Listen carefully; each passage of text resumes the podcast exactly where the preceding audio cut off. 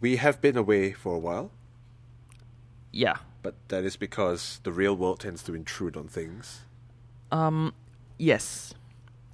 I mean, I don't really know what to say about that beyond um, the real world happening was that I had class. Yes. Um, yeah. I took algorithms and computation in the last semester, so I disappeared for um basically basically there's no I, I really don't know how to explain it. It's like it's like a haze, right? So it's like the semester that you take algorithms and computation is the semester that you disappear into um, a cave, a Black hole. a Yes. black hole, and then 14 weeks later you emerge, and it's like things have happened, but it's it's yeah. There, I don't really know. It's it's an altered state of mind for 14 weeks. That's the best way I can describe it. That's fair. Yeah. I think. Um, what did I do this semester? Holy shit. I I also kind of made the mistake of uh, during that semester. I also managed to uh, take my first international trip in about two years. Right. That was that. It was actually okay. So I have no regrets taking the trip, and I don't think I would have wanted to postpone it because there is so much pent up demand, right? From, Yes, I'm not the, using uh, pent up demand correctly. Travel rebound has been quite the experience, I think, internationally. Yeah. Yes. So I mean, but I meaning I, I mean on a personal level, like just Yes. not having traveled for so long, wanting to travel again. I don't think I would have wanted to postpone it, but in many ways it was not very pleasant because um, I took an exam in the middle of my in the middle of my trip, and basically, I mean, all of those things just added to a very intense semester. Uh huh. Um, Well, I yeah. taught this semester, and I think, you know, I've been teaching for the last what now four semesters. Um, Mm-hmm. This has been the most intense and challenging semester teaching ever. why is that? I, I mean, I don't want to use this platform to complain, but let's just say that I think a lot of the incoming freshmen from the last couple of years, uh, or for the, for the next few years actually, are going to be a little bit underprepared for college. Um, it's just you know COVID side effects basically that you know a lot of places were not equipped for online learning, and a lot of students are therefore not super well equipped for college. Yeah. So I mean, I think this is a thing that I mean, if you're interested, you can go and look it up. Um, it's all over. I'm sure you can find articles in you know your standard New York Times, Washington Post, left wing liberal media about exactly how or exactly what teachers are seeing in classrooms um, at the university level. Yeah. Um, but actually, one place that I read a lot about it is the professors subreddit, which Oh god. Okay, to be fair, a lot of that is just whining. A lot of that is really bad faith whining by a lot of it is whining. I mean, I have to say, in all these subreddits where it is um, oriented around a profession, Mm. uh, with some with some exceptions, but um, so our professors, right, is kind of where professors and university level instructors go to vent. Yes. So I am also on our consulting, um, which is the, where consultants go to vent, right? And it's like to to put it to put it this way, right? On on our consulting, it is essentially a shit posting sub. Mm-hmm. There's not really that much like shop talk, right? Um, Yeah. Although, okay, so going back to um, things that have happened since we last podcasted. Speaking of shit posting and Reddit and professional subs, I just saw a post like yesterday or whatever on on on our consulting. Um, basically, somebody fed in a prompt to Chat GPT. Oh god, ChatGPT. Yes. yes, and we can always come back to how what ChatGPT is doing to your students in a, in a Right. second. Somebody fed in a prompt to ChatGPT asking which were like the most um, prestigious or well-known consulting firms in the world, or something like this. Um, and hilariously, assuming that the screenshot is real and everything, right? Because Yes. who knows, I right? mean, yeah. um, ChatGPT produced a list of 10 entries, and all the 10 entries were Bain, McKinsey, and BCG. right. No other firms. Old school consulting Just- groups. Just, Legacy consulting groups. yes, but I think the fact that it is 10 entries, or a list of 10 with only three entries, Yes. which I, I mean, there's so much you can dig into there about how, how I mean- GPT is being trained for one, but yes. yes. Um, well, I mean, the R Professor subreddit has been basically non-stop whining about ChatGPT lately, I mean, which is not to, to invalidate the concerns. These are Yeah. very real concerns. But at the same time, it's like, well, okay, it's becoming a bit of a one-topic subreddit, which is getting very annoying. I yeah yeah. I mean, I think these things come and go in waves. So True, true. when And, the I mean, ChatGPT it is- thing, It is a problem, and I, I do suspect that at least one of my students this semester may have used ChatGPT for at least one of their assignments, but you can't prove it, right? So Yeah. it's one of those things where, yeah. Oh my god, Okay, to to kind of um, turn this, well, not turn this. I I cannot English right now, but to kind of um, in defense of professional subreddits, there is one that is is a is a great pleasure to uh, listen in on, uh, and that's Kitchen Confidential. oh Jesus Christ, Kitchen highly, Confidential. I highly recommend it. Oh god, I mean yes, but maybe don't read the subreddit before you've had a meal. um, I don't know. Some of those actually i mean i are- don't i don't really think i don't really think it's it's too bad i mean okay on the one hand yeah on the one hand it does kind of make you squint a little bit at restaurants because there are some there are some um stories and pictures and whatever. Like okay the one of the most horrifying ones actually was uh it happened sometime during the hazy period, let's just say, um, where somebody posted about how their walk-in was uh, broken. The walk-in freezer was broken, Oh, and so the owner cooled the stuff in there using, uh, I think liquid nitrogen. Oh god. Yep. And obviously, that is a huge workplace hazard. Yes, And I used blah- to work with liquid nitrogen a lot, and it is not. I, I mean, I am glad I no longer have to handle liquid nitrogen on a daily basis because, you know, you're one fuck up away from losing all your fingers. Yeah, I think that was. I think that was what it was. Then, um, of course, you know, it's somebody posting. Originally, it started as a FML, my workplace sucks kind of thing, and then Yeah. all the responses were like, "You should one hundred percent report this. This is not safe." Yeah. And then the person, um, you know, like a good citizen, came back with an update and said that you know they reported it and things were being done and things like stuff like that. So, um, yes, there are some horror stories, Yes. but for the most part, I have to say, in terms of you know professional shit posting, right? For lack of a better phrase, um,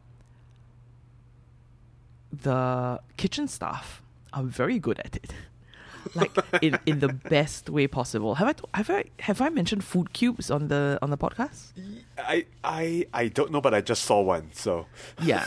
Okay, so like as an example, right? Food cubes, like Kitchen Confidential, it spawned a new subreddit called Food Cubes because oh all these kitchen staff they are unpacking the produce, right, or the whatever they are they're unpacking their supplies, right, that they get from their suppliers, and it's packed in cubes or tubs or whatever.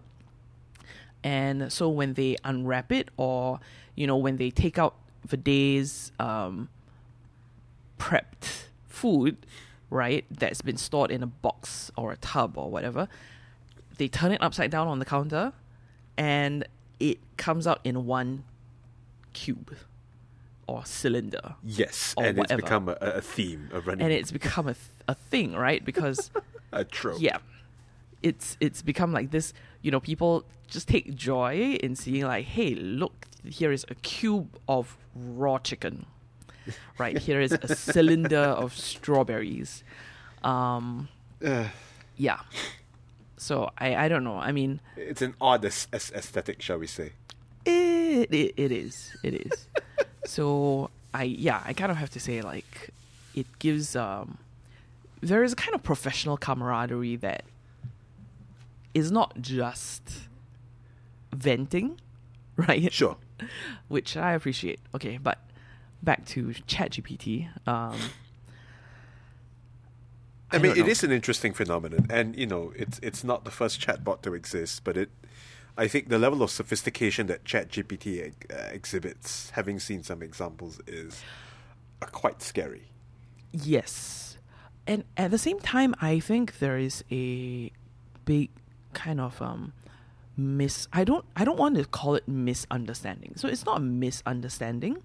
I think to some degree is a it's a phenomenon that um reveals kind of our own limits of or our own um, biases of perception, right? Right. In Right. that the intelligence of ChatGPT is kind of illusory. Um, I think, okay, the word that I would use here really is intentionality. Uh, it's not Mm. my word, right? It's a word that, well, this is a classic case of the the the Chinese room. Um, Yeah. so there is a a thought experiment called the Chinese room experiment, right? Which was coined by uh, John Searle. Searle, Searle. I don't know how you pronounce his name, by the way. S E A R L E.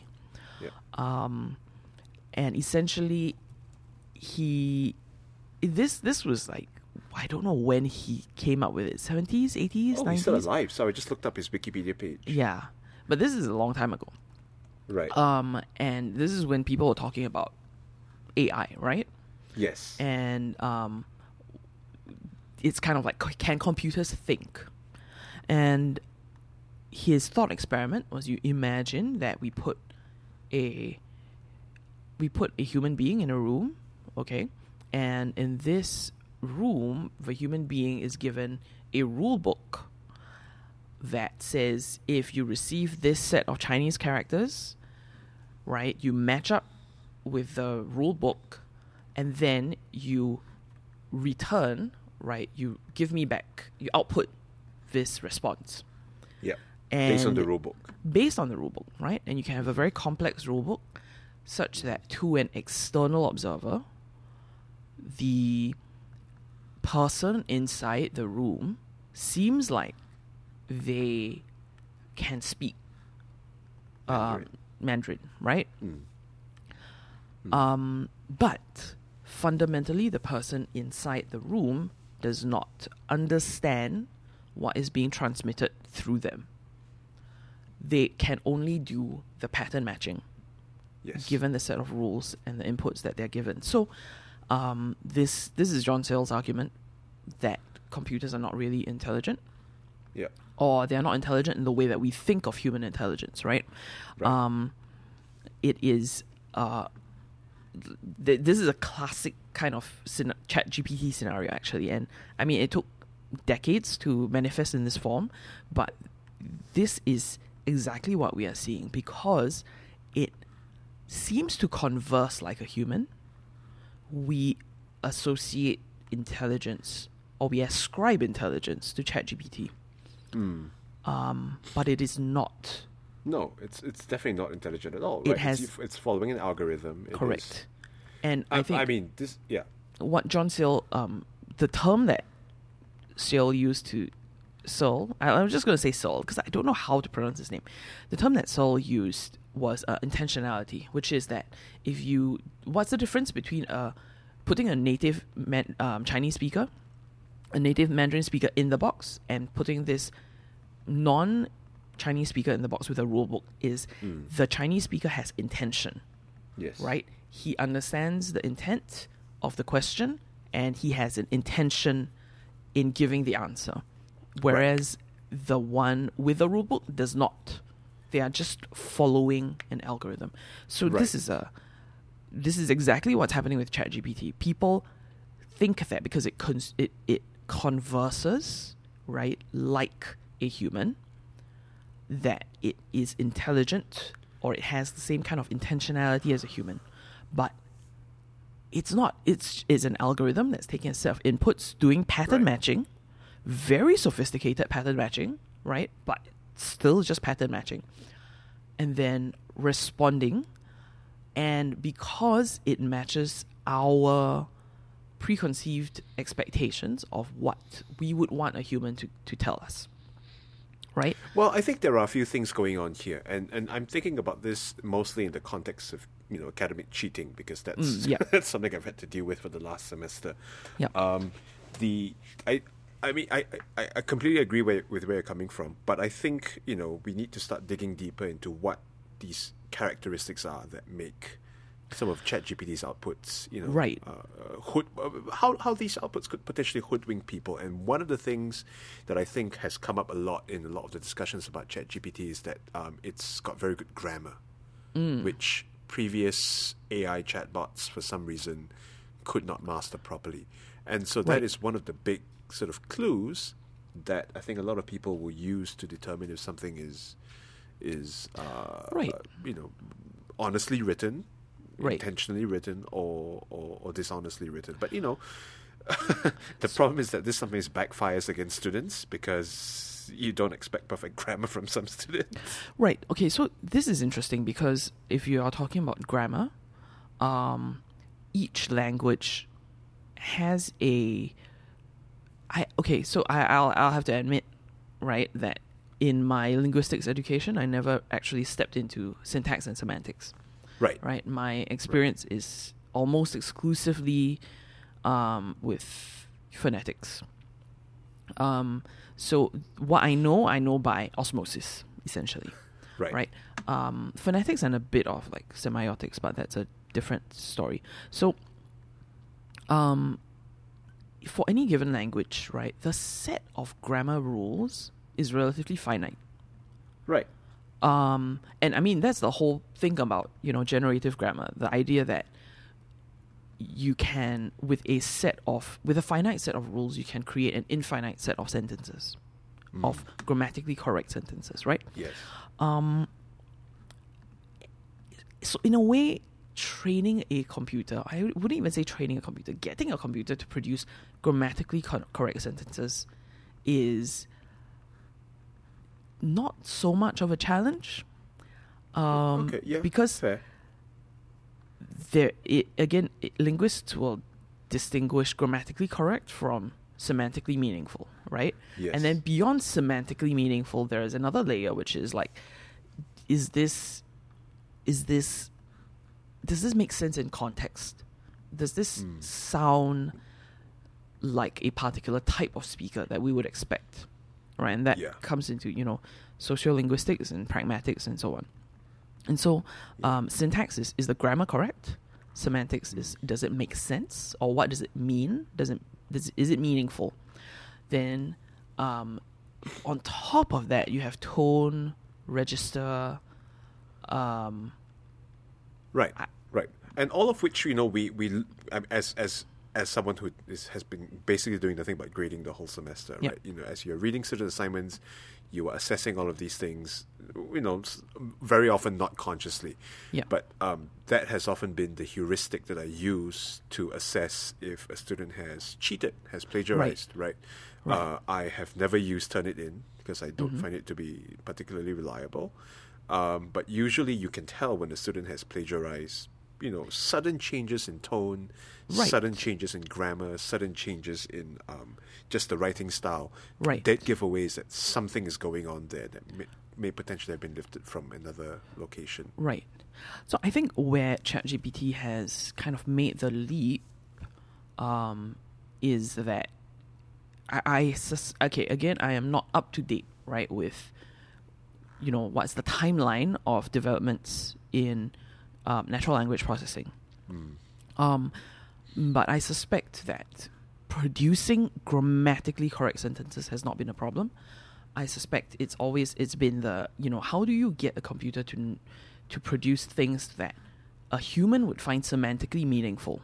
So Mm. I think that Yeah. step has been challenging. So I mean a classic example from linguistics, right, of um, the difference between syntax and, sem- and semantics, right? Why a sentence can be grammatically correct and utterly meaningless is Yes.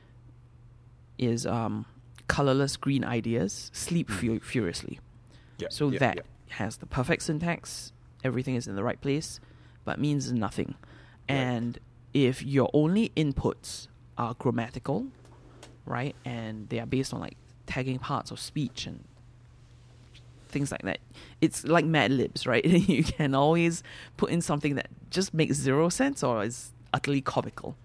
Well, I mean, which is something that still I think ChatGPT doesn't do as well for longer form writing. Say, if you ask it to Mm. generate an essay, you Right. will very often get, you know, grammatically correct paragraphs, but then it will, if you actually critically read it, it's going to sound like complete garbage. Uh, which was exactly what I, I, why I suspect one of my students may have, you know, used ChatGPT or at least something similar to that to generate an output because. Um, the right keywords were there, and if you're grading by keywords, you know you're you're, you're going to completely miss it. But Right. uh, you know when you read it, it's it's nonsensical, and the only reason why I was able to peg it as plagiarism was because whether or not it was a student that wrote it or an algorithm that wrote it, basically there was a stuff up, and it lifted the whole sentence from a blog. Ah, And I was like, ah, okay, well, this is very clear plagiarism. But otherwise, you know, it was it was clearly not original work because the the assignment was write a summary of the reading, you know, one paragraph Right. summary of the reading, and somewhere in that summary was in this essay in this essay we will, which is you know. Uh, clearly, therefore, not written by the student. It was clearly lifted from somewhere, but I couldn't find an exact in- instance except for one one sentence fragment that very clearly came from a blog. But it was it, it, it was very frustrating because I, I I think it took me about an hour to do some digging into this, and it was like I could not figure out how this was put together. I was wondering whether or not maybe this was copied from another, you know, a senior's assignment. But it's like this reading is brand new, so it can't Right. have been lifted from uh, a previous student's homework. A- And at the same time, it's like it's it's you know there was something off about it. It was the uncanny valley of writing, shall we say? Yeah, yeah, right. So I think the the interesting thing is how I, I suspect right, like how ChatGPT is kind of getting around that um, that semantic barrier is that i in a sense it's not right. It's it's being trained on actual human text Yeah. right? And so you will only see. Um, I, I mean, I I'm not hundred percent sure how this works, but um, my suspicion is that you know it's it's kind of doing some kind of like you know proximity matching, um, among other things, right? To say A lot like, of okay, graph theory, maybe. probably yeah a lot of graphs um, to kind of say that hey this word appears most often in this context with uh, these, These other, other words, words. Yeah. or this word when paired with this other word right or this when it appears in this phrase um, is really associated with this other cluster somewhere else in Yes. your in your graph and by by doing that right it kind of avoids many of the semantic pitfalls that you might previously have encountered um, with a computer model because it's not blindly saying that in this sentence any adjective can go here any verb can go here any noun Right. can go here it's saying that we will heavily prefer certain words right in this cla- um, cl- parts of speech class um, Yeah. that are very heavily associated with the prompt that we've been given, right? Or with Yeah. other words that we've already used in our paragraph. I mean, I'm hundred percent not a machine learning expert, right? Um, or a computational linguistics or NLP expert. This is Mm. all just from what I know of linguistics and what I know of computers, right? but not a computational linguist. Right, So, right. um, that is how it is appearing to, you know, create sentences, How it's creating sentences that appear meaningful, but inherently it is not creating meaning. It's the human reading it that is ascribing intentionality to whatever the computer has produced, Yes. right? But so, so I mean, and, and moving away from the, the nuts and bolts that we don't really know about ChatGPT. So the challenge now becomes, and this is you know what has been the bread and butter of the our professors the discussion board essentially for the last week or so. It's that now how do we design assignments that you know resist this form of cheating, right? And and you know some people are saying, well, fuck it, no more take home assignments. Everything you do on a blue book in class by hand, which is extreme. I don't extreme. like it. I, Yeah. I don't like it either. It could work in some contexts, in short form writing potentially, but it that's going to eat up so much teaching time. I already struggle, you know, to find time to to to, to deliver a, a, a coherent lecture, right?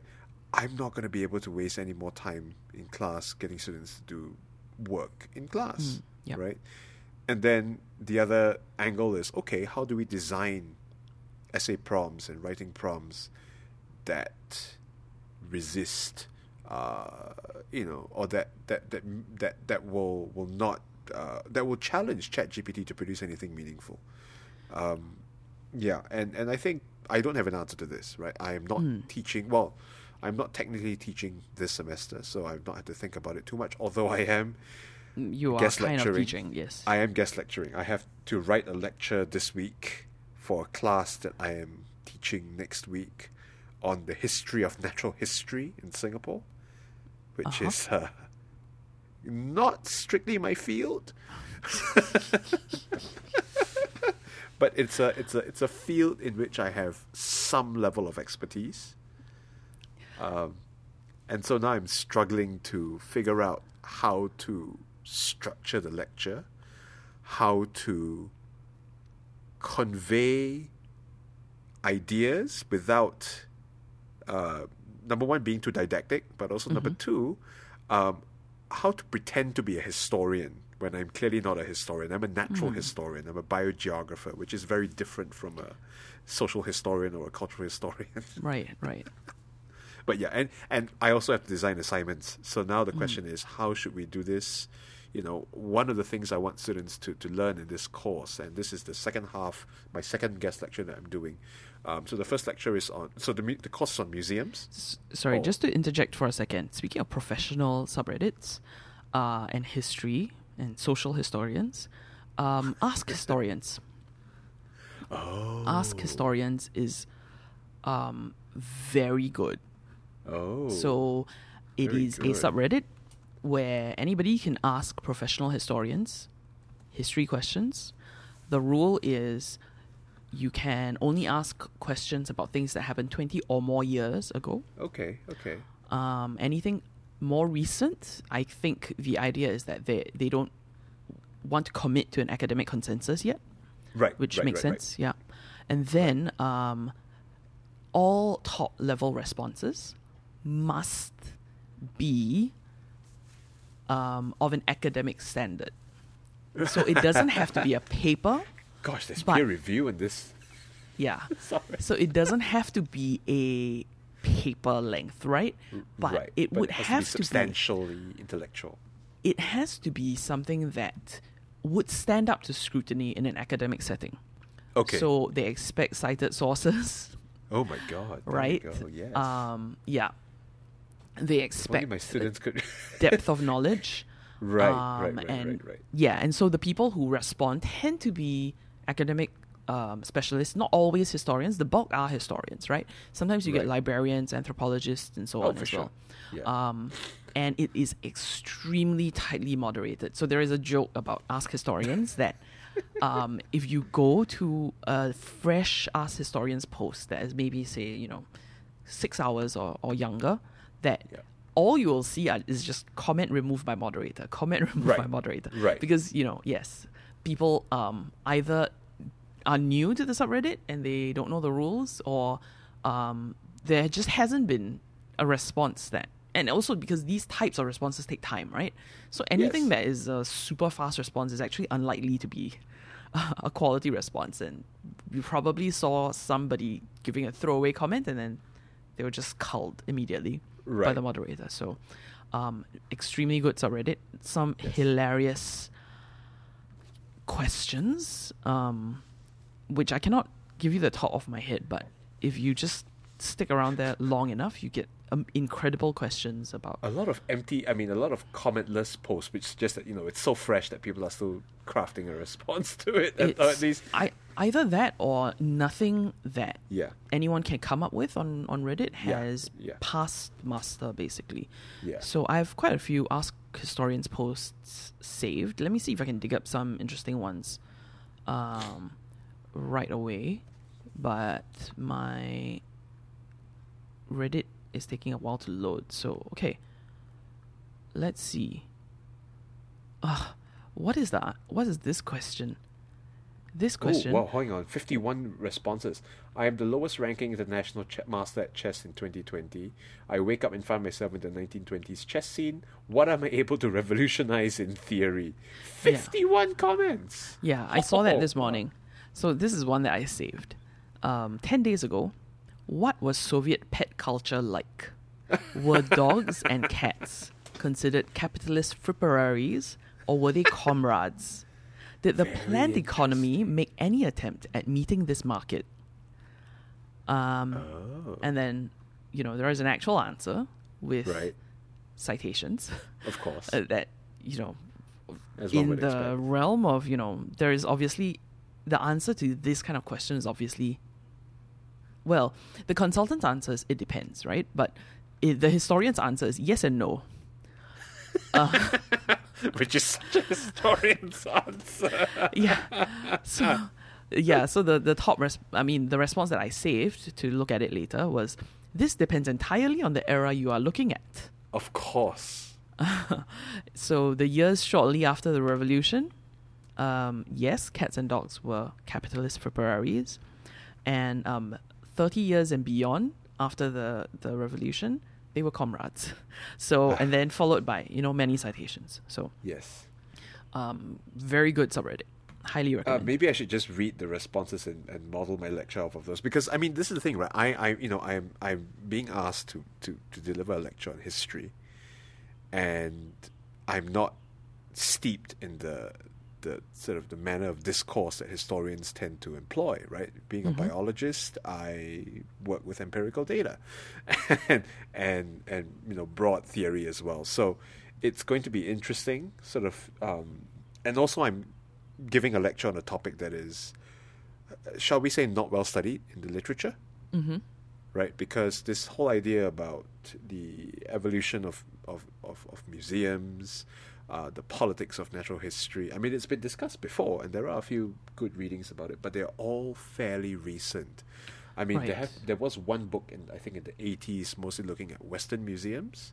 Mm-hmm. Um, there was one book that I'm assigning as a reading, or at least the introduction I'm assigning as a reading that was written in, let me see, uh, 2009, I think, 2009, called Museums and Empire, which is uh, going to form at least the first half of my lecture. Um, but it's a fairly nascent topic, and a lot of which is focused on uh, European, American, uh, Right. Australian, South African museums, but very few uh, papers have or studies have focused on Asian museums, Hong Kong, you know, Asian colonies, Hong Kong, um, um, uh, Malaysia, Singapore, you know, Sarawak, Sabah, and so on and so forth. Interesting. Um, So it's it's going to be challenging, especially since you know there is so little documentation of what these museums used to be like as well. So I have to figure out, you know, to what extent do I center the the white narrative, right. which is you know, and and there's been a lot of recent discourse about this, about you know, decolonizing natural history museums and Yeah. and how you know muse- natural history has been instrumental in, in racist narratives. Yes, but to what extent does that matter in the context of Asia? Uh, and to what extent can I even comment on this? Because you know, to what extent do we have material that that that, Yeah. that points to this in, in the first place? Is challenging uh, and not always available or present, right? Yeah. Um, and then also then I have to pivot to talk about something more recent material, which is the politics of natural history in Mm. post-independent Singapore. Interesting. Which is in itself very, very interesting, but it's also uh, complicated to talk about, shall we say? One one question. So your lecture okay, um I guess this is more to do with the scope of the course. So are you aiming to survey everything that you just discussed? Is this the topic of your lecture or is this the topic of the course itself? No, the topic of the course is called curating Singapore, Oh god, okay. which is I, I think is a you know it's it's a course I would have taken as an undergrad if it was offered, Okay. right? And it's I- looking at yep to clarify, the oh god is because yes, because it, everything you just described could easily be a 14 week course. Yes, no, exactly. Right. But the thing is, I don't have enough material to stretch those out into a fourteen-week course. Yep. So I think what I will do, and this is this is, I'm I'm I'm literally workshopping my lecture right now. Okay, so give me a break. is to Okay. Is to use the history of the the Raffles Museum slash Lee Kong Chian Natural History. Museum as the scaffold to introduce these ideas. Right. Uh, the first being, you know, okay, what is the colonial lens through which natural history was seen? Mm-hmm. right? And the colonial impetus for setting up a natural history in Singapore in the first Right. place, right? And then, uh, unfortunately, the colonial period had to be compressed. You know, the colonial period is long, right? From the 18, Yes. 1860s ish when the museum was first mooted to the 1930s when war broke out. It's it's a long period of time, Yep. but at the same time, I won't have a lot of material or time to really stretch this out into any length of time. In any case, I have one hour to give this lecture, so cannot cannot dilly dally, right? So it's the colonial period. Then there is the war years, where there's not much to say in terms of the th- uh, developing the theme, but it's more about how the museum was preserved during the war and so on and so forth. And then the post-war years, uh, which broadly sort of encompass two sections. The first is the uh, immediate post-war years and the politics that led to the dissolution of the Natural History Museum Interesting. Okay. and then the the sort of the dynamics that led to the revival of the Natural History Museum. And so um, there are a few sort of key topics I want to to discuss with the students. The first being, you know, okay, to what extent does this colonial vision of natural history persist today? Right, this obsession with ordering and categorizing the natural world. To what extent does that continue to manifest in natural history collections? Uh, To what extent are natural history collections there merely for entertainment or for education? This is something that matters to all museums anyway, right? Yes. There's, you know, a lot of hand wringing about, oh, are we becoming theme parks? It was like, Yeah, yeah. yeah, muse- some museums have to be more theme parky than others. Sure, Yeah. you know, I don't see what the the the the, the belly aching is all about Yeah. sometimes. Um, and the other thing I want to talk about also is uh, how does natural history fit into nation building? Mm, right? Which right. the government clearly clearly thought in the seventies that natural history had no place in nation building, and so that's why the museum was dissolved. And so, I want to, and this this should form a huge chunk of the two hours that I have, the forty five minute discussion time that I have, which is I want the students to sort of think about, you know, to debate this idea that natural history is in, is or isn't integral to nation building, to national identity, to heritage, and so on and so forth. Where does it fit, and how does it fit? Oh man. I mean, that's uh, that's the whole point of this class, curating Singapore, right? It's Yeah. how narratives and identities are constructed in uh, museums, particularly, but then also in like lived spaces as well. So urban Yeah. spaces and uh, uh, green spaces, which is my second lecture. Right. Um, and the last thing that I, I will try my best to shoehorn in because this is my area of expertise. It is Okay. um, what is the value of scientific collecting? Right. Right. Why collect specimens? Uh, why preserve specimens in the first place? How has uh, scientific collecting changed over time? Right, from Right. just curiosities to data that can be used to understand the natural world, conserve the natural world, and so on and so forth. And so, in the sense of defining terms, when you say scientific collecting, you mean essentially curation and documentation, but from a scientific standpoint, not oh, no, from no, a... not just that, like actually killing animals, Ah, okay, I see. right? I see. Because you know people are squeamish about killing, and unfortunately, if you want to do biology, you have to be a murderer. You have to kill, right? Because you can only get so much information about organisms just by observing, by Right. non-invasive techniques, and and one of the big things that I think is not sufficiently sort of stressed, and this is something that I was taught as an undergrad, uh, undergrad seminar by the director of the museum, then director of the museum, just stepped down of the Lee Kong Chian Natural History Museum. It's like, you know, specimens are still important, right? Collecting specimens are important. It's not just curating existing specimens, but new specimens can tell you a lot about, you know, how things change over time, right? Uh, DNA, um, um, looking at pollutant uh, uh, uh, uh, deposition on, on feathers or in tissue, and Right. these sorts of things can be extremely valuable in the present day with new tech technologies and new techniques for understanding these specimens. So I have, on paper, a lot to cover. The problem is how do I scaffold this effectively and make this a lecture that is both interesting and I, you know, that's something that I will not talk rubbish about, shall we say? Right. Right. I think the other interesting possibility here, I mean, I'm just, this is spitballing. I mean, I don't know how this stuff works. I'm workshopping, so Yeah, I know you're, you're, you're workshopping, but I think the idea of, the thing is, um, this is obviously being done for a, a class, right? But, yes, and it's not for history majors; it's for university students, right? So the honors, right, honors it's college. general, yeah. Yeah, Um, essentially a core kind of you know, liberal arts core style yeah, class, right? Yeah. But it also strikes me as if you can get this narrative to a point where it fits. Um, I don't want to say neatly, but you know, if you can get it to a concise narrative of about an hour, like this is potentially a repeatable seminar or lecture, right? Mm, uh, yeah. if if you have an hour to fill where you are expected to say something academic, yes, pontificate is is a perfect word for that. Um, essentially, like while this is being given in a class context, this is potentially just the first draft of Oh, yeah. a of a, On of, of a lecture that you can keep in the back pocket. Mm, oh, for sure. No, Yeah. yeah. this is definitely a lecture I'm going to repeat at some point, if and when I start, you know, Yeah. actually professionally teaching. So, But, incidentally, yeah, you glossed over this, but you briefly mentioned the director of the Lee Kong Chian Museum who just stepped down. Yeah. Um, and that would be Professor Leo Tan, right? no, no, no, no, no. That's Somebody Professor else. Peter Ng. Peter, Ng. okay, I'm not familiar with him because I know Peter Liu was Leo Tan Tan's just student.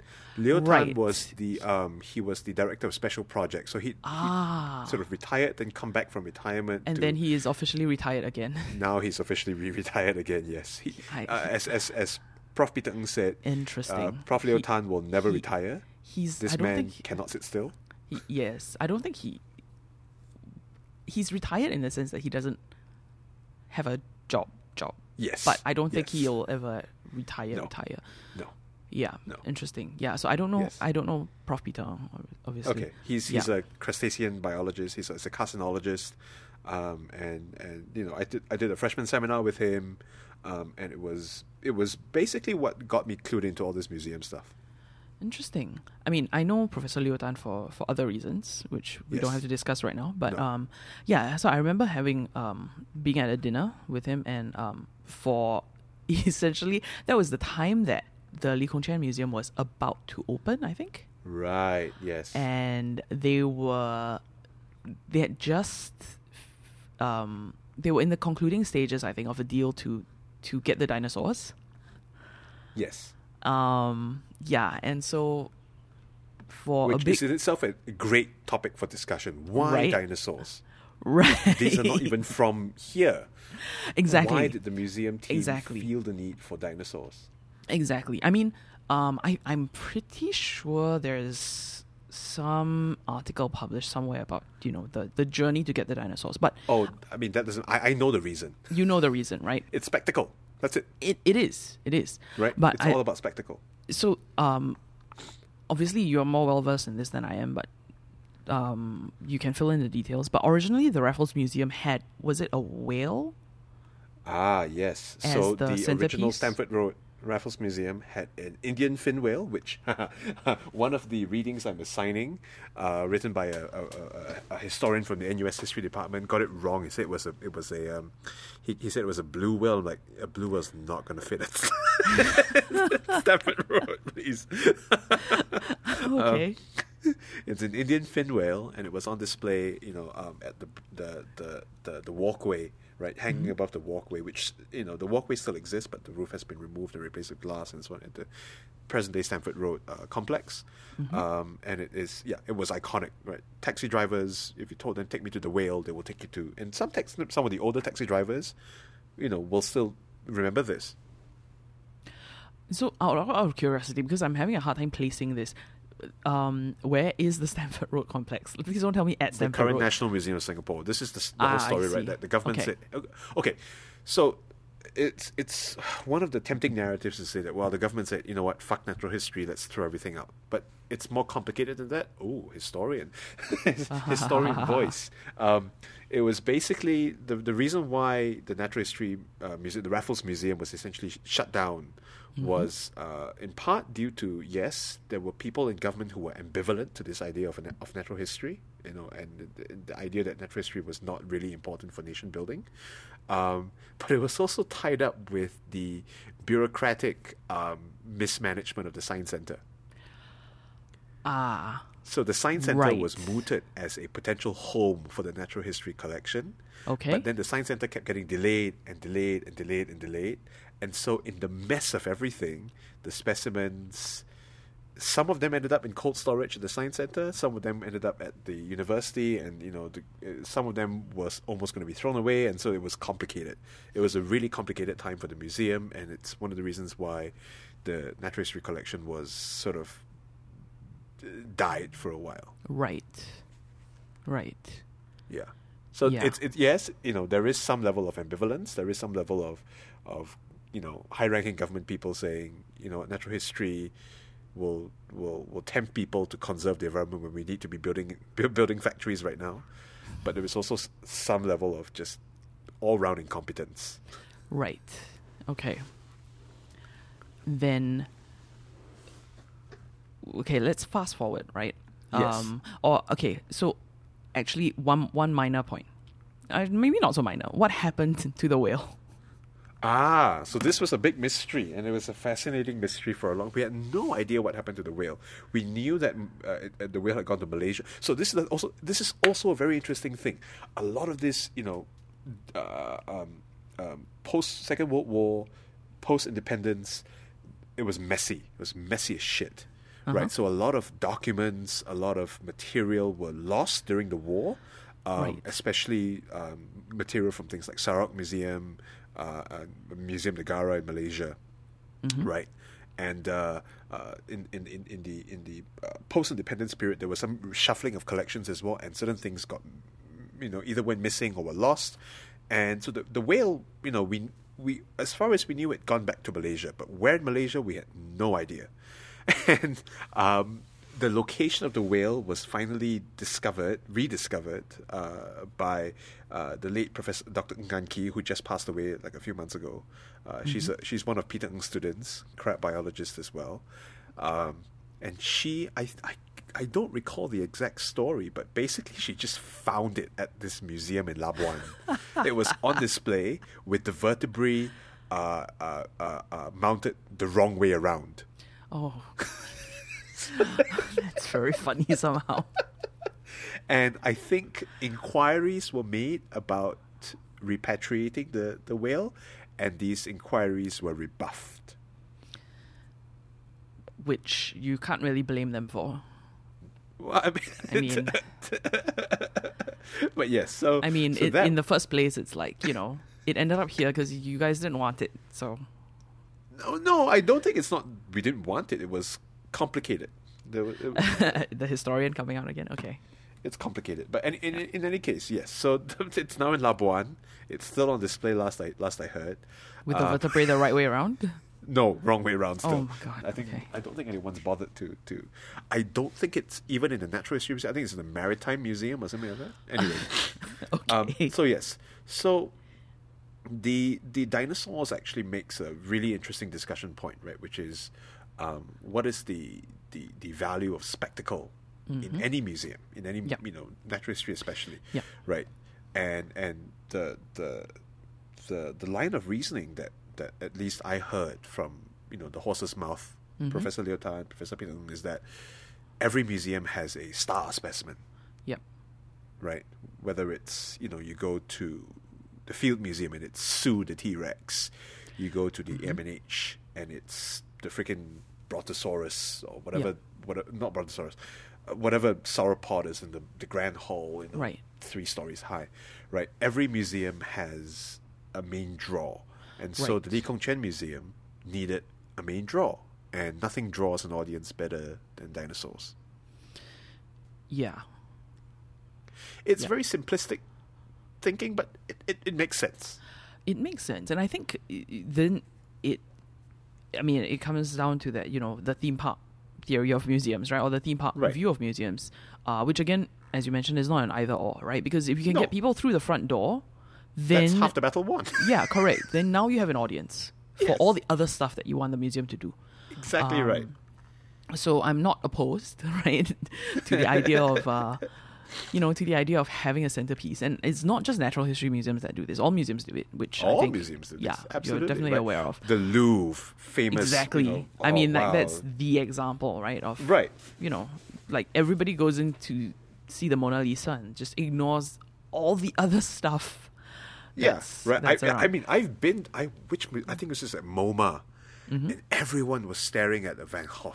everyone is everyone goes there for Starry Night, and meanwhile there's like a humongous, you There know, is Monet like a freaking on the top floor. The, the Monet is just next the next gallery over, and Yeah. nobody was Nobody there. I goes had the there. whole Monet gallery to myself, like wall to wall Monet. Yeah. Right. In a, in, I mean, people underestimate how big these Monet pieces are. They're huge. it's humongous. I mean, it is humongous Right? to the point. It's a logistical nightmare. Like I always wonder, like how Yeah. do they, how do you physically, you know, transport these things? Right. But yeah, And so, so okay, I, I, I- I will.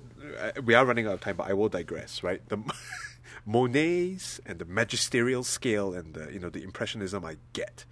Rothko's I do not get. um, okay. Magnificent waste of space. Now, now we are we are coming into way into you know this is another hour of discussion. And it's a hot take, but uh, we can we can discuss this at a different time. But anyway, so so yes, spectacle, and and just so for the for the record, like I'm not really into Rothko, but yes, Okay, and and and the, the the the funny story, of course, is that you know, two or three years after the museum opens, with the dinosaurs beautifully mounted and you know very beautiful, With the vertebrae the right way round? with the vertebrae the right way round, a whale shows up there in Singapore, and so you know we ended up spending a lot of time getting that whale, and it's now on display in the museum as well. So now we have two centerpieces, shall we say? that's good. Yes. A sperm whale, even better than the fin whale. Bigger than the fin whale. It's six meters long. So it's an I mean it's a natural evolution of when you have a, a living museum, Right. things get added to it. Right. Right. Oh, you got to find space for it, but well, yes. but yeah. So that's I mean, this is a really interesting. I mean, it's certainly a topic for for discussion, right? What is the the the the boundary between spectacle and and and education, shall we say? Yep. in, in, in any museum, and it's it's something that will cut into museum practice, which is not really what we want to do, right? The whole, I mean, the course is curating Singapore, so it's about the, the identities and the politics and everything. Right. But I will veer a little bit into into some of the, the you know the, the, the core museum practice questions as well, the museological uh, uh, realm, because you know it's it's going to be a lot of what we discuss in the course anyway. Right. I mean, you kind of can't really separate those two things because I mean, when you t- talk about curating Singapore, you are talking about people who have actually made those decisions, right? Yeah. And they are not just coming at it from the point of view of national identity and all the considerations we just talked about, but also whatever the current active context of, you know, museums around the world is. Right. And well. bear in mind also that the Lee Kong Chian Natural History Museum was designed by an international museum design firm, which I worked for as well, but after the project, on a separate project. So it's you know i I have interesting sort of connections to this as well. Also, the, the the lead instructor used to be at the V&A, so she has some interesting perspective as well. V&A meaning Victoria and Albert Uh, Museum, Yes, the Victoria and Albert Museum, which is London. another very interesting museum. Yes, I mean, but she's an art historian, and she's mostly going to be talking about art history. Right. Um, it's interesting because the two on-campus museums in, in NUS, in the National University of Singapore, are literally the two oldest museums in Singapore. The uh, NUS Art, uh, Art NUS Museum used to be the University Art Museum, which is I think the first what the second ever museum in Singapore, and the the Lee Kong Chian Natural History Museum was the Raffles Museum, which was the first museum in Singapore. So it's like whoa. I mean, i- in a sense, it's not surprising because where do museums get housed? They almost universally end up under the auspices of a university or a government. Uh, yes, but it, it's then interesting that the two oldest museums in Singapore are not sort of national institutions, but they are university institutions, right? That's fair. And and uh, you know where. Therefore, what role do they play in nation building? Do they play a role in nation building at all, or why is it that they have not been formally integrated into the nation building narrative? Right. And that is, I think, you That's know, it's also- it's yeah. it's it's I think ripe material for discussion, but it's not something that I necessarily have the best uh, uh, theoretical grounding in, shall we say? Right. Okay, I think that's coming up on time. So we didn't talk I about mean- Pokemon, which good, good. I mean, I, I'm sure we'll stay online and we'll talk about Pokemon. But um, as far as the podcast is concerned, I think this is. I don't know if I would say it's on brand. on on brand, yeah. Um, on brand. Um, I'm not necessarily opposed to talking about Pokemon on the podcast, but I feel like this topic, There are other experts available on this topic. uh, on on Pokemon. Yeah, I mean, yes, of that I have no doubt. But I am I'm thinking more of like you know I I feel like the Pokemon discussion is potentially has a lifespan, yes. That, that whereas what we talked about is is a lot more. Uh, enduring, which may matter if we don't make another episode for I like a few months. I should say, one thing that apparently ChatGPT has proven very good at is writing code. Um. Okay. So I've heard. I've heard this, uh, and of course I have thoughts on it. I have not Oh, tried. yes, it. you have. I'm sure you do. Yes. I, I have not tried it. Uh, I Okay. will say for work purposes, it's not permitted because sure. we do work for clients, right? So Yes. You need ownership over the code that's produced. Uh, but I just uh, saw in the context was the context of R code, like so Ah. academic R code writing. right. So I, I saw an interesting toot. Toot, of course, Toot. being um not a tweet. Mastodon. Yeah. Um, I saw an interesting toot from Marcus Hutchins this morning. Okay. Marcus Hutchins, of course, being the person who stopped the WannaCry ransomware attack. Yes. Um, so he commented that. Um, okay, let me find it. Let me find it. It is. No, nope, nope, nope, nope. Okay, he said, ChatGPT being able to write malware is very concerning for cybersecurity. Oh, wait, wait, wait, wait, wait, wait. Listen, listen to the whole thing. ChatGPT being able to write malware is very concerning for cybersecurity if you missed like the entire history of malware and don't know that GitHub exists. okay, fair. Yeah. Which, yes. That's right. But I mean, okay. It, it, it, I mean, that's obviously in the context of you know finding novel exploits. But in the case of like, hey, I just want to automate. I, I want code that does something very specific, right? That automates a process. Uh, apparently, ChatGPT does a pretty decent job at writing R, R code that does this. So, I mean, I've not done it. I've not tried it myself, but make of it what you will. I think someone has even turned this into a uh, like a uh, turn real text into R code sort of uh, tutorial thing to teach people Right. how to use R, which fair fair play. I think it's a good idea. Right. So, I mean, yes, as you can imagine, I have thoughts about this, but we are coming up on the hour, so Yes, we can talk about this. next Next year. m- next month, hopefully, I, I say optimistically, we will see. Yes. All right. This is episode 34 of. Uh, 34. 34, yes. Somehow we made it to 34 despite like I- I not know, right? podcasting for months on end. Ooh, I know. Um, this is episode 34 of Monkey Mind. You can find the show notes at monkeymind.xyz slash 034. I think that is correct. um, because I've not done this for like four months. So, uh, and we will see you sometime soon ish. Goodbye.